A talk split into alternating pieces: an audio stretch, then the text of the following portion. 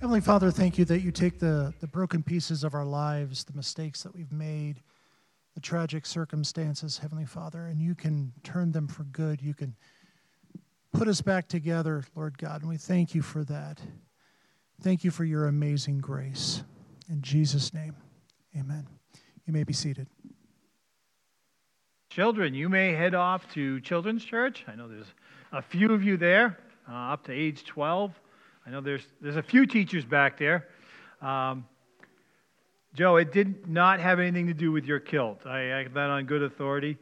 Garrett, this is one of those weeks where there's a lot of flu going around, cold, and my thing's not working this morning, so I'll see if I can't th- see through the darkness. But there's people traveling, there's people working. It's like the perfect storm this week, and so um, it's why it's kind of sparse this morning. But you know what? You're here, and that's important. And I'm glad that you're here this morning. And we are going to look at God's Word. Um, I had a steak last night. Some of you are saying, yeah, so what, Charlie? Ernie, you had some with me. It wasn't too bad, right? But I, I was watching the sign and it made me remind you of that, right? Because a good steak needs to marinate, right? You need to, to marinate it. Oh, Ike's holding his hands out like, did I turn it on? Maybe I didn't even turn it on. You're good? You're good? Oh, you're going to fix my light? It won't fix that light. Got, it's a battery. You got to plug it in. Sorry. Oh, but I appreciate that. I thought maybe you couldn't hear my voice or something, but. Um, so, anyways, but a good steak is it needs to marinate. It needs to break down and, and not just the surface, but it's got to kind of get deep and and break down things. And so we here at Point we like to marinate on God's word. And I hope, I mean, it's one of my hopes and my prayers, is that you've been reading First Corinthians not only just studying it when we studied on Sunday morning, but taking a look at it during the week, or at least, man, it's really about it a little bit and saying, you know what? You know, I've read that passage before, but man, it's really speaking to me right now. It's kind of digging in a little bit. And sometimes that makes us uncomfortable. And sometimes we get, you know, like, ah, man, I wish he hadn't said that. And then you go back and say, well, all right, we need to have compassion. And Amy, you need to have mercy on your pastor, right, as well. No, it's an inside joke, but Amy was talking about not having any mercy this morning. But we need to, to marinate on that thing and kind of think about it a little bit. And it breaks down some of that harder shell. And as we're reading through, we say, you know what, God, thank you, because that's for me. And I need to apply that into my life. And so that's my prayer and hope. And it is this morning as well, because um, we're going to turn the page a little bit. You see, the book of Corinthians is a big book, it's a big letter that Paul wrote to the church. But within there, there's some subsections, and there's some, some things that he kind of narrows his focus down. And he's going to shift gears, for lack of a better term, here in 1 Corinthians. So we'll look at that in a little bit. But just to give you a little bit of background, because some of you are new, some of you are just joined in, some of you may have not been here last week. But the church in Corinth was a problem church. No way around it. I mean, of all the churches that Paul churched in or birthed, Corinth was like, oh man, they were the problem church. They were the one that probably gave him the biggest headaches, the biggest heartaches, but I almost could guarantee if I could talk to Paul, he would say it also gave him some of the greatest joys. But they had problems. They were young Christians. Uh, he calls them immature. And, he, and they did all sorts of things that were off the tracks as a church. But out of that, and out of the teachings in, in Corinthians, we get a lot of education out of it. Because you know what? We may not be as far as the church in Corinth was, but there are elements of it or individuals within our church that struggle with the very same things. And so we can look at that. Remember early on, they were battling. What were they battling? They were battling over who was the better preacher, right? They had some three great preachers that came through there and spent time there, and they battled which one was the best. And they would argue about it, so much so that they would be divisions. You know, one would sit where Ernie is, the other one would sit where Joe is. I mean, they wouldn't even sit together, they'd just be far apart. It has nothing to do with it. I know you two, so I can pick on you a little bit. It's a great thing when there's only a few of you, you're probably all going to catch it at some point in time, just so you know. I'll just, just give you a heads up. Um, the other thing is, they fought over who did the baptismal, and that divided them. They kept losing focus, which has been our main theme, right? About focusing in. And we use the binoculars as a reminder that we need to focus in on what's most important. What are some of the things that are most important as a church, right? God the Father, Jesus Christ on the cross, right? His resurrection, his burial, scripture, holy because we're going to get into that today. There's a lot about the Holy Spirit in these next couple of chapters. I'm actually excited because it's almost like I said, it's a mini series within the big series. but some of the things that took them out of focus. Remember those? Not only were they fighting about the pastors and who baptized, but they also were having problems with marriages, right? They were divorcing their wife for no good reason. And they just letting them go as, as unbelievers. Those that were single were trying to, to get married and, and focusing too much on that instead of just accepting the place they were in. Yeah, we talked about that a little bit. We also talked about some of the infighting, right? About who was better, right? There was pride. There was pride involved with that. In fact, so much pride that they had a man that was committing sexual sin in the church, and they were saying, That's okay. He's one of us, right? And we touched on that a little bit. And then last week, we brought out the two by four. Ken, I told you I was going to, yep, Ken's got this. This is for Ken. His daughter agrees that he probably needs this once in a while, right? But Paul brought it out. And, and I, I use the two by four as the, the whap, right? You need that whap every once in a while to stop you in your tracks. And Paul did that, right? Because guess what? They were not only messing up in some minor areas, I would say, but some major areas. And the big one was the Lord's Supper. Remember that? They were having a wild party. It was feasting. They were, and again, the, there was nothing wrong with the food as much as at that point. It wasn't idols, but it was the food that they were being selfish. They were forgetting their brothers who had none. And then they were getting drunk on the wine. And there was the haves and the have nots. And they, again, division among the church. Paul hits them pretty hard because, again, it's one of the two ordinances that, as a church body, is baptismal and the Lord's Supper that we still practice today. And we, we learned that it, it's very serious. Fortunately, we're going to do it today, so you get a chance to do it right today, right? No pressure, but just letting you know, God takes that very seriously. So that was the two by four for last week. And then, like I said, now we're going to start chapter 12. And actually, chapter 12, chapter 13, and chapter 14 all go together. In fact, if I was going to do a little mini series, I'd put those three together. It's going to focus on spiritual gifts going to focus on spiritual gifts. And I've titled today's message, Focus on Our Spiritual Gift. All right, true statement. Each of you has been given a spiritual gift as a believer in Jesus Christ. And not just one. Some of you have multiple, some of you have maybe just one. Maybe you have one that's developed over time, maybe you're not. Um, God gives each of you a gift. You have the choice whether you use it or not. And if you don't use it, and I believe this and I've seen this happen, if you don't use it, God will remove it. Because God gives you that gift to be used and used in the church. And so we're going to look at that over the next couple of weeks. And guess what? The church in Corinth, they had gifts, but they weren't doing it right. And so Paul's going to correct that. And so that's the long backdrop to where we are today. So if you haven't been here, if this is your very first Sunday, you're right in the same boat with all of us. You, are there. You're right with us. We're, we're on, the, on the road to going forward. So verse 1 and 12 says, Now along about oh, now about spiritual gifts, brothers, I do not want you to be ignorant. You know that when you were pagans, somehow or other you were influenced and led astray by mute idols. Therefore, I tell you that no one who is speaking by the Spirit of God says, Jesus be cursed. And no one can say, Jesus is Lord, except by the Holy Spirit. So, again, it's not hard to come up with a title, right? Spiritual gifts. He lays it right out at the very beginning of this, and there's a definite break in the letter where he talks about spiritual gifts. And remember, this church was he called them carnal Christians, he called them immature, he called them young in their faith. So Paul knows they don't have this all together yet. The spiritual gifts they haven't figured out yet. And so that's why he says, I don't want you to be ignorant. I want to teach you about them. I want to show you about them. I will also say from personal experience and even my own experience, most churches do not fully operate within all of their spiritual gifts. There's usually elements within the church body individuals who are not operating in their spiritual gifts. So pay attention. This is a lesson for all of us. Because our spiritual gifts, if God gave them, would happen. And we were fully functioning as a church body, whew, there's nothing that couldn't happen. And so that's why I can say that. It's just, I've yet to see that fully fulfilled yet, where everyone's operating in that. I, I, sometimes I don't even operate in all of my spiritual gift.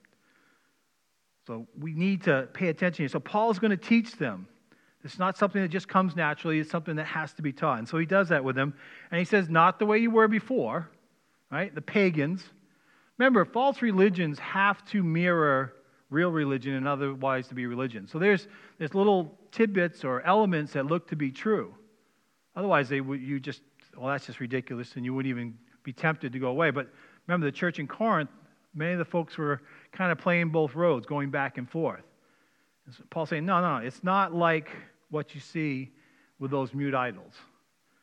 Right? Again, he, and the muteness is kind of interesting because uh, idols don't speak, right? They're mute, right? They, they can't talk. But does God talk to you? Yeah, right? How does God talk to you? You know I don't ask rhetorical questions, so come on, I'm looking for an answer. Ah, through his word is one way, but he can use people, yeah. Wow, we're pretty good. We're good. There's one more. It's, it's probably gonna, you're going to go, oh, of course. Pops in your head, but where's it come from? Where's that that comes from your head? Huh? Ah, there we go. Holy Spirit. That was the answer I was looking for, but all those things were true as well, right? And God will prompt other people. The Holy Spirit will lead them to go talk to someone else. His word obviously is inspired by the Holy Spirit.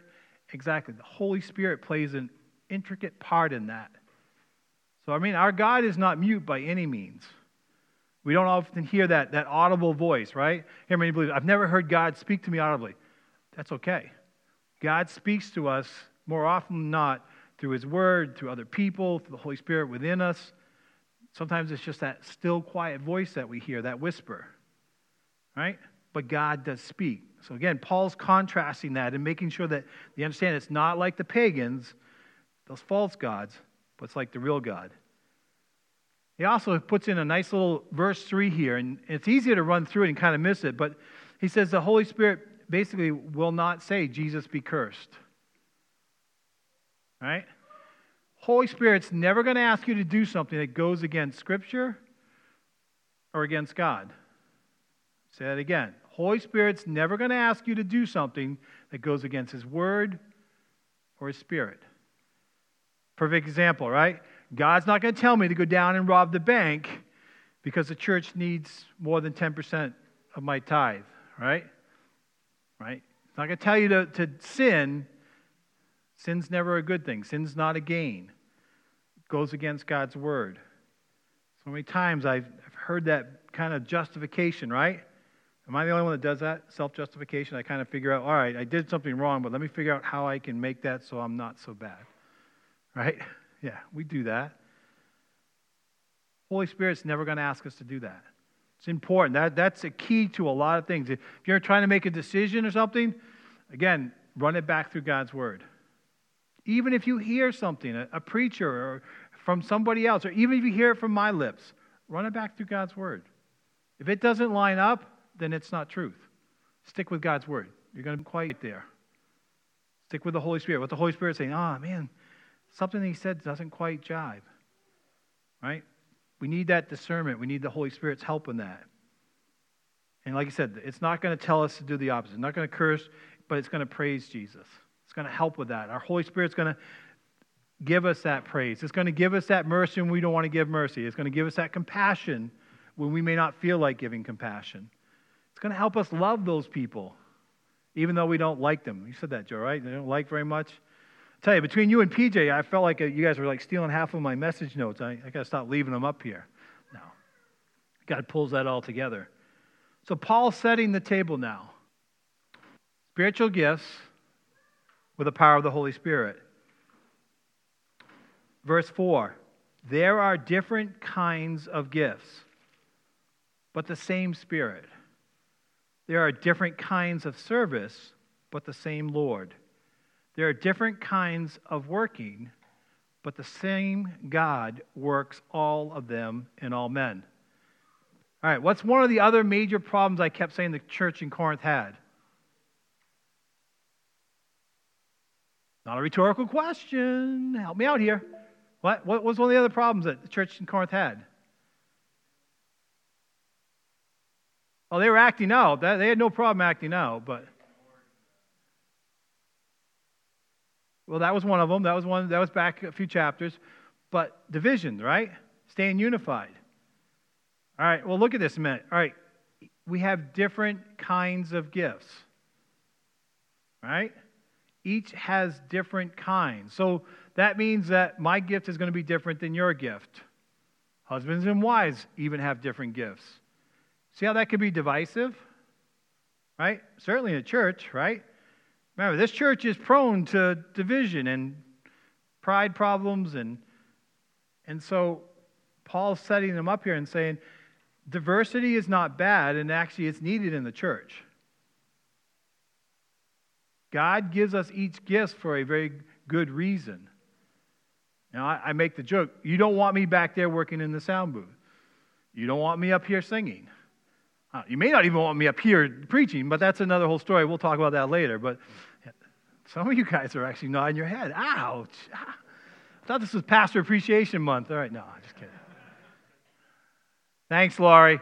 You, you, you got me. All right, there we go but different gifts. And they're not in competition. They actually complement each other and they work together. And why? And the only way that can happen is with the unity of God. And that's what Paul is saying here. We need the diversity, but we also need to work together. Again, I used the church service this morning. It, it all comes together the music, the prayer focus, the missions, the sound, every element of it. Those that serve during the week, getting the church building ready those who have served in the past to, to help our, to get where we are. Right? Yeah, Point Way Church is here today, but a lot of folks have invested through the years to get it to this point. And we each come in at a certain point in time of Point Way, and we're here at a certain window. And I would love to say we're all going to be here for the rest of our lives, but I, I can't say that. I don't know that. But different this window in time. And God knew that. But He gives us different kinds. And he says, not only gifts, different kinds of service, right? When I read that and I looked it up a little bit, it's not to get the gift just for me to hold on to or to say, hey, I got this gift. Got the gift of encouragement. We'll use that one for, for now. Got the gift for encouragement. I can do that, encourage people, right? But it's for me. Well, what good is that gift if I don't use it and encourage somebody? Right? Does that benefit anybody else? I mean, I can proclaim it. Yeah, I got it. I got it. I got the gift from God. But if I don't use it, or you don't see that being evident in my life, what good is it? Right? It's a floor. It's got no value. So I have to you take that gift and I have to put it into service. I need to be using it and working within that giftedness. See the connection? It's one thing to get it and realize all right, I've got this gift from God. Now, what do I do with it? And God has a very clear purpose for the gifts that He gives us. We're going to get to that. Again, Paul takes three chapters to do that, so I'm not going to do it all here on Sunday morning on today. Some of you are thankful because you're like, Charlie, that could be a long sermon. It would be. But they're different. And they're different kinds of working. They, they appear in each of us at different times. I'm going to make this statement. This is an opinion statement. I am not a huge fan of taking spiritual inventory. I am not a huge fan of taking spiritual inventory. I've told the elders this because we've talked about it. There is some value in it, but here's my, my what I've witnessed through the years with that. You take the spiritual analysis, you say, all right, here's my gift.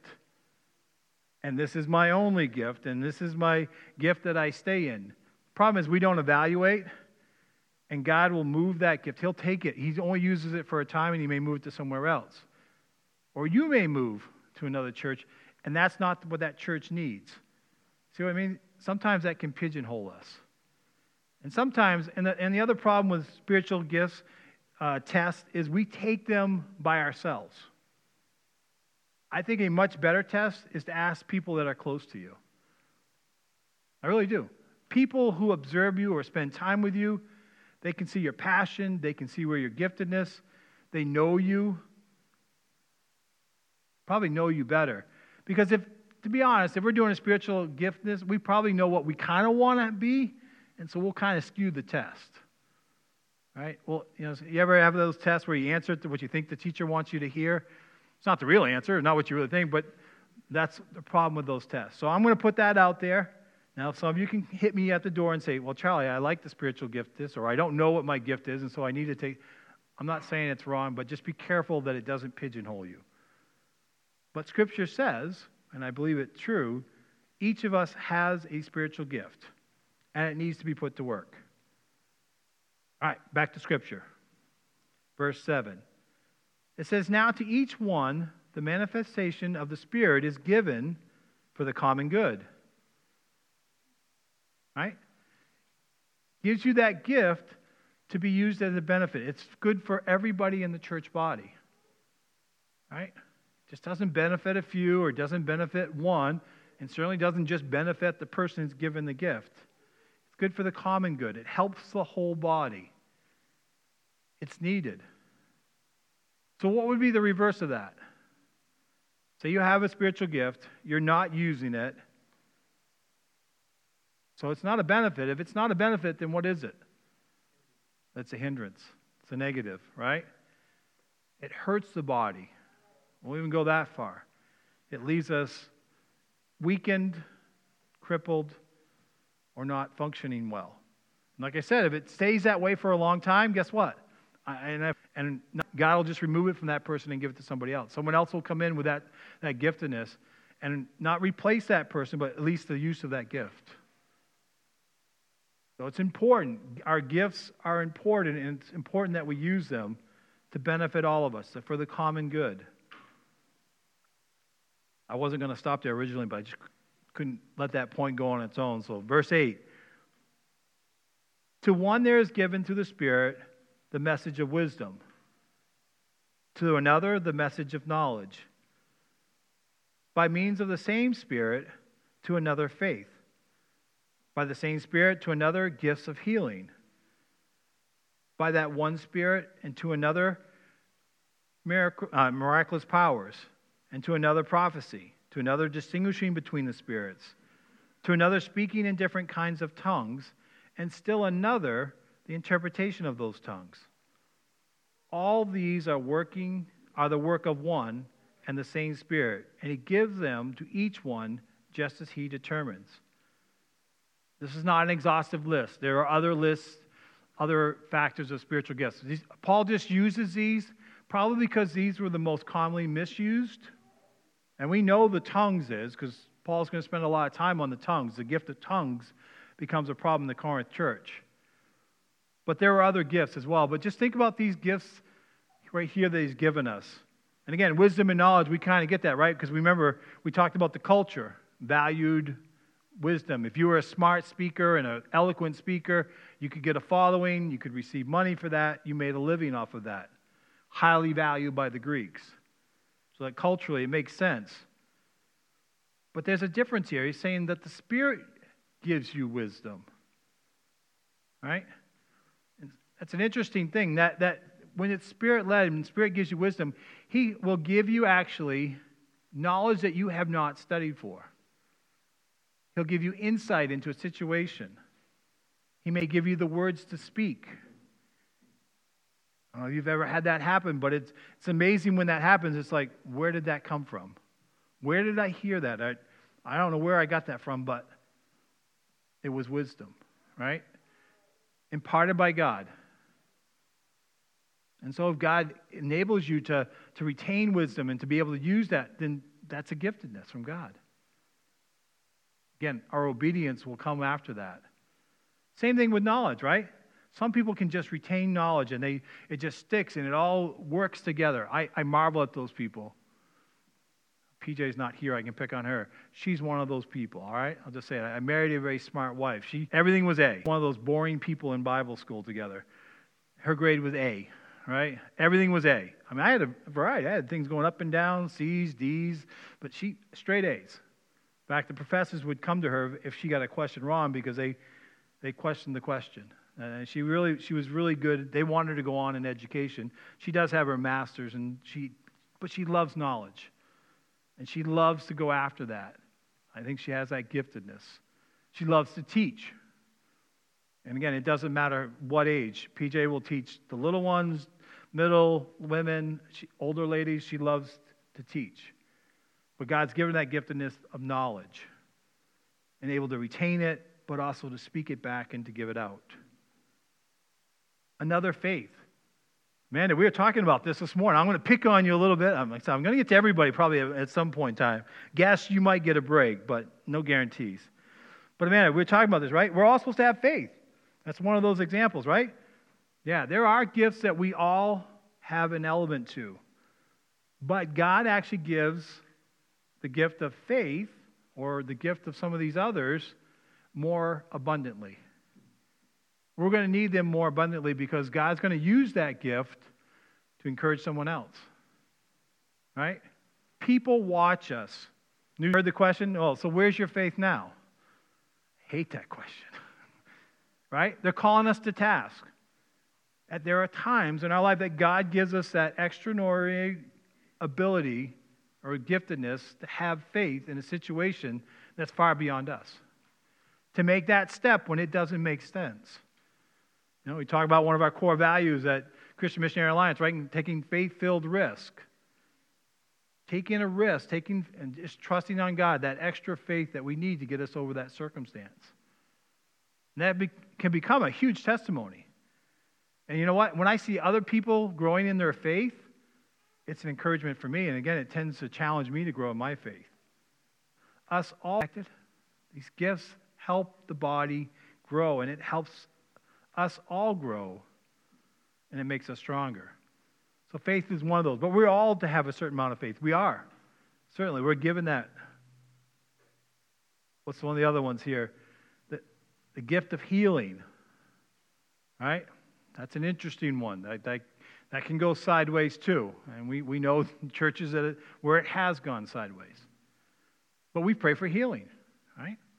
And the gift of healing, right? The, we, when we pray on someone, we want them to be healed. Now, how God uses to heal them is a totally different story,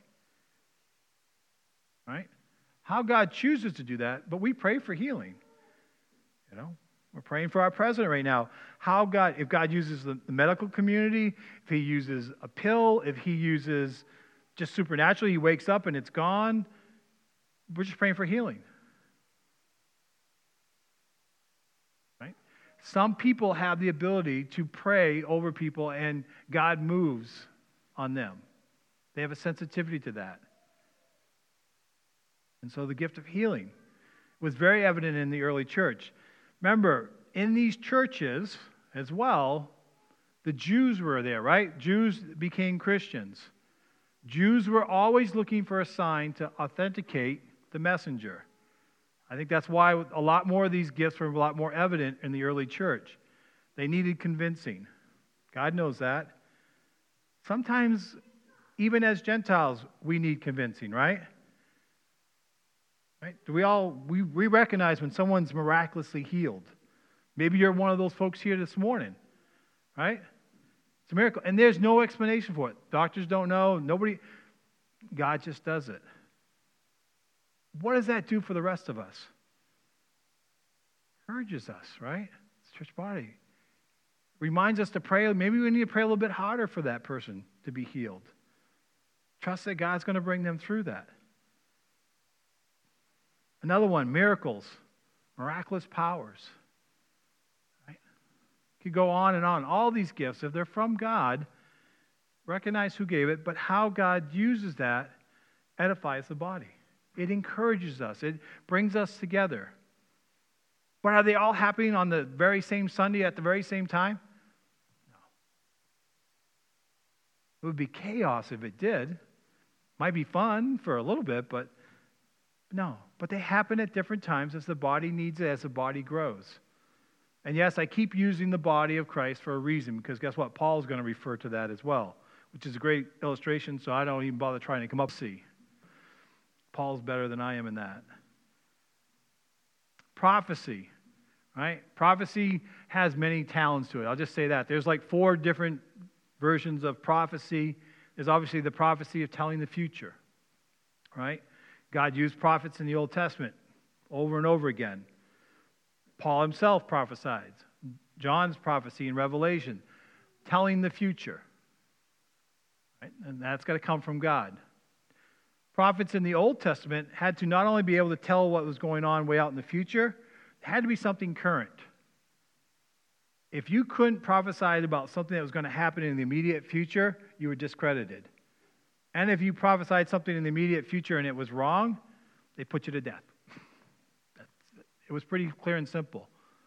They, cut, they conned you as a false prophet and you were put to death. So prophecy in the Old Testament is a little different than prophecy in the New Testament. Prophecy in the church today looks more like just speaking the truth. Speaking God's word. God's prompting people to speak the truth. Future's already been laid out. It's already in Revelation. We, we know what's yet to come. We, the, the plan is already laid out. So we don't need a lot more in the future, but we do need to know the truth of today. What is God speaking to us today? What's going to help us today for the week ahead? What's going to help us today for maybe two months down the road? Prophecy is that way. Prophecy hinges more on that, more relevant, more current, more between the time frames that God has laid out. Telling you, this is tough. I'm skipping a lot here because you could you could park on any one of these, and, and these are all like sermon titles and other sermons, but I'm not going to do that this morning. Distinguishing between spirits. Remember what was right outside the church door in Corinth, right? Evil, demonic spirits in the pagan churches. And guess what? They would come in the door. Church doors are open. We are, we are a public building or semi public at, at best, right? Our door swings both ways. And so anything can come in. And so being able to distinguish between what's truth and what's not is important. One of the charges to elders and to pastors, right? Sometimes we need, we, we definitely need the Holy Spirit because we can't clearly see it. When someone has that, that evil spirit about them or a spirit of disunity or a spirit that needs correction.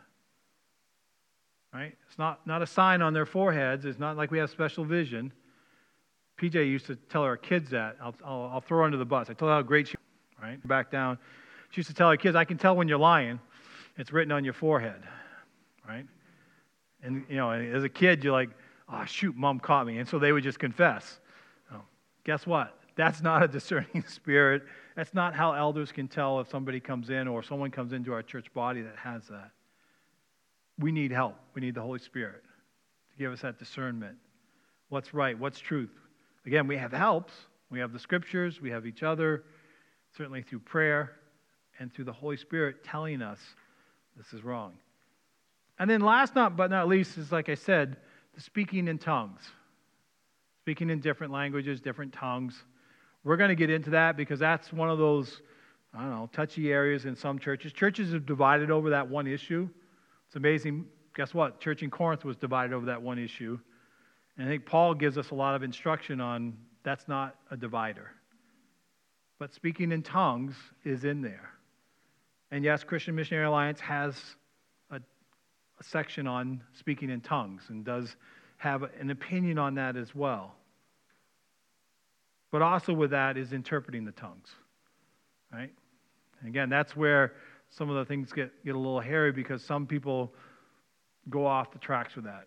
Again, if tongues aren't for the body, if they're not part of that, if it's not for the good of all, interpreted, it's a gift, but what good is it?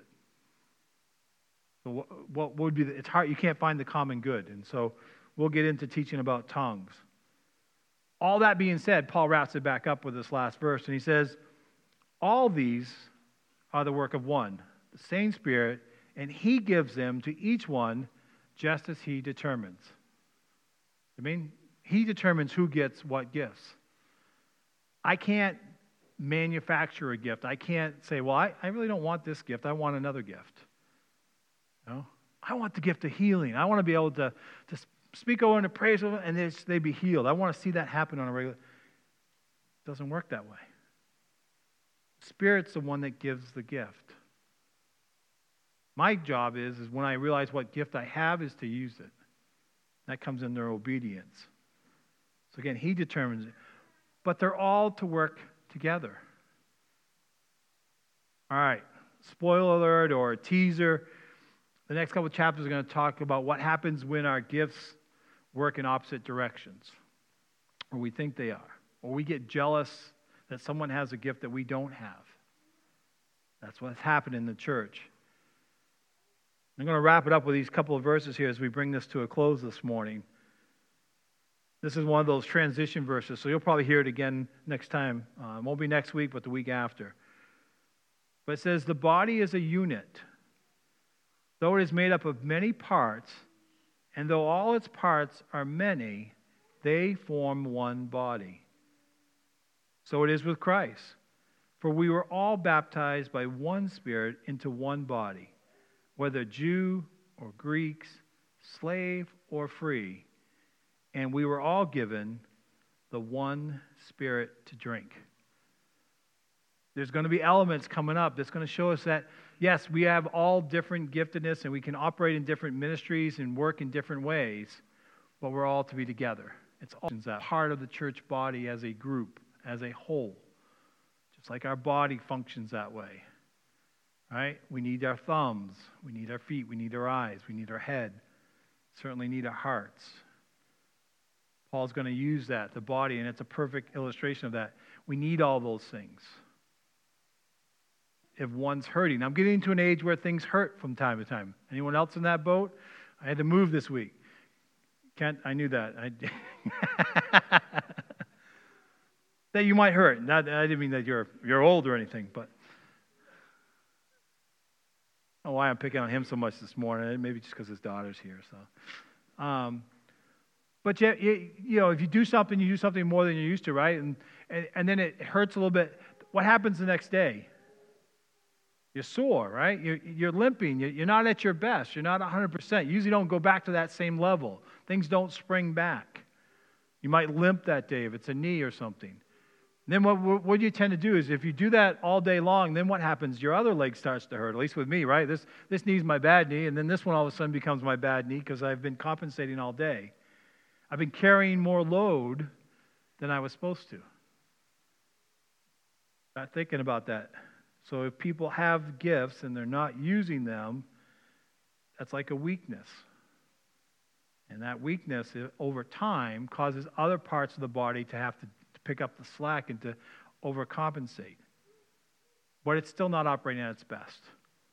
And so that's what Paul uses the body for that. And we're going to get into that. That's not only the rest of chapter 12, but it's going to go through 13 and 14 about the importance of the body working together. That overarching theme of unity. So, this morning, as we focused on spiritual gifts, just a couple of questions for you. What are your gifts what are your spiritual gifts here at Point Way Church? That's a, that's a thought question. You need to think about that. Maybe you already know. Maybe you're already working your giftedness, and that's great. Maybe you're not sure. Say, you know what? I thought my gift was this, but I don't seem to be, that's not my gift any longer. Maybe that was my gift 10 years ago. I've heard that said by believers, believe it or not. Oh, I used to do this, but now I don't. Well, was it because you were operating your giftedness or because you didn't and God's taken that away? Or maybe He's given you a new gift. So, again, you have to evaluate that. Second question why are you using your gifts? Are you using the gifts that God's given you? I will tell you this. I think I do have the elders on this. If not, the elders will lynch me later. But if you have a spiritual gift, we will allow you to use your spiritual gift at Point Way Church. We will, I guarantee we'll have a spot. If God's given you, as a part of Point Way Church, a spiritual gift, you will have an opportunity to use it. Yeah, I got some of my, my elders are shaking their head. I'm, I'm not going to get lynched. That's good. But it's the truth. One of the things as elders, we talk about it often. We want to give people opportunities to, to not only serve, but to serve in their giftedness. So if you've been given a gift by God, we will allow you to serve. We won't hold you back in that. We may shape it, we may help you along that way, develop that gift, but we will give you an opportunity. So that takes away that excuse. So I'm going to ask the question again then. Are you using your gifts? You can't use, well, I don't have an opportunity. I'm going to put it back on you. So the next part of that is why not? Why not? Why are you not using your spiritual gift? Bow with me, please. Oh, Heavenly Father, we need you so much. Lord, first of all, we thank you for what you do for us. We thank you for what you've done on the cross for us, Lord. And Lord, salvation was step one. Now, walking as believers is step two. And Lord, our walks to do that. Help us to continue to grow in our faith. Help us continue to grow in our walk with you. And God, help us this morning to not only recognize our gifts, but to be proactive in putting them into practice. Lord, may you continually grow up, Point Way Church. We continue to grow. Lord, that we do reach the lost and that we do disciple the believers. Help us in that. And Lord, as we come before your table, help us this morning not to forget the sacrifice that you made on our behalf to get us to point one. Lord, we love you and we praise you in Jesus' name. Amen. I need a couple of elders, at least two. Oh, Bryce going to do it alone. You figured out your path? Well, if not, I, I, can help you. We're a little shy even on elders this morning. Like I said, people are away on different things, and uh, Ike's keeping me mic'd up and sound, so he's tied up back there. Um, just for you folks that are here this morning, our communion table is an open table. If you're a believer in Jesus Christ, you're welcome to partake of the, the, the elements here. Uh, we don't close it, it's not a members only thing, it's a body of Christ thing. And so we celebrate that. But that being said, at Point Way, we do it together, but we also do it in the right order as far as respect. And so Scripture tells us before we are to take of these elements, it says, Whoever eats of the bread or drinks from the cup of the Lord in an unworthy manner will be guilty of sinning against the body and the blood of the Lord says a man ought to examine himself before he eats of the bread or drinks from the cup. For anyone who eats and drinks without recognizing the body of the Lord eats and drinks judgment on himself. And so, what we like to do right here, right where you're at, right where you're sitting, just bow your head, close your eyes, moment of silence just between you and God. That point of examination to make sure that you're right before the Lord and that you recognize his sacrifice for us.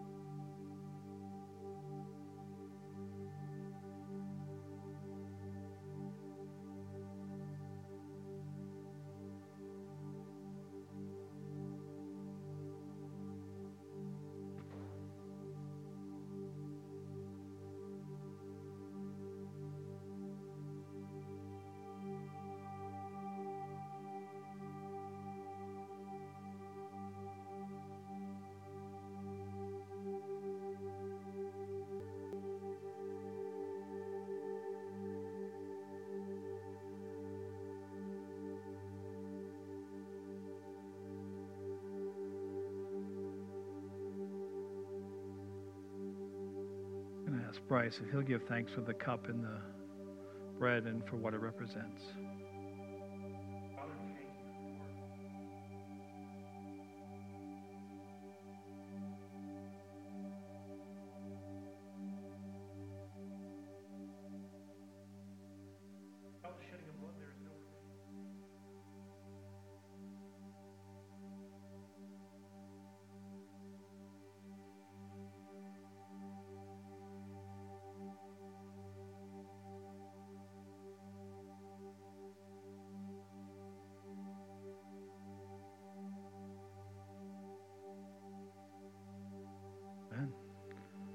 help you.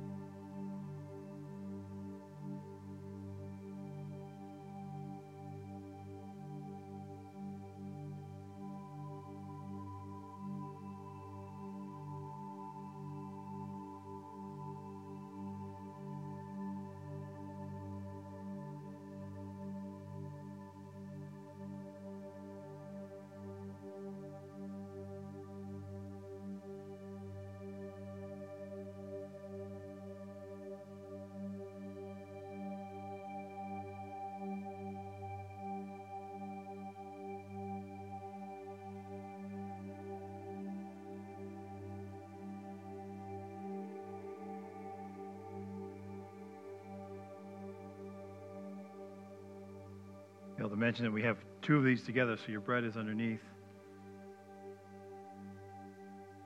Doing the bread first, it says, For I received from the Lord what I also pass on to you.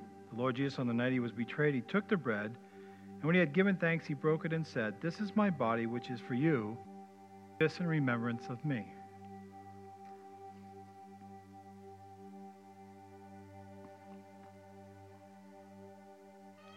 In the same way, after supper, he took the cup, saying, This cup is a new covenant in my blood.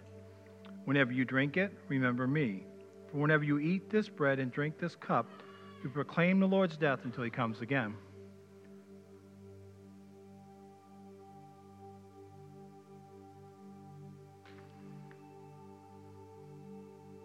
Ask the praise team to come up, and as they're coming up, um, a reminder yes, there are some folks missing this morning, but there's also more than enough for those that were missing this morning. It's a reminder for us as believers that we need to share the good news with others.